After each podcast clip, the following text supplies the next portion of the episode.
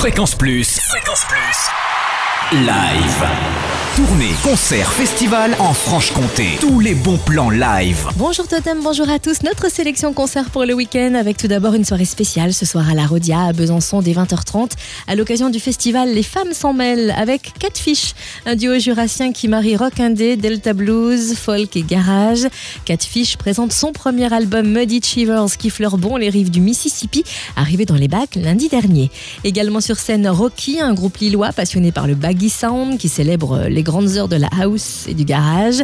Vous pourrez aussi découvrir Holly 2, un duo aérien mêlant pop, électro et sonorité new wave. Notez au passage que le concert de Grand Corps Malade vendredi prochain affiche complet. Direction le moulin de Brennan qui va vibrer ce soir avec Bunk Tilt et Steve McKay, le saxophoniste des Stooges.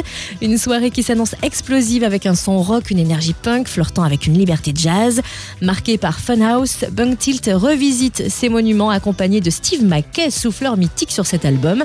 Rendez-vous ce soir à 20h30 au Moulin de Brennan et notez que le concert de la rue Quétanou et Maggie Ball demain est complet.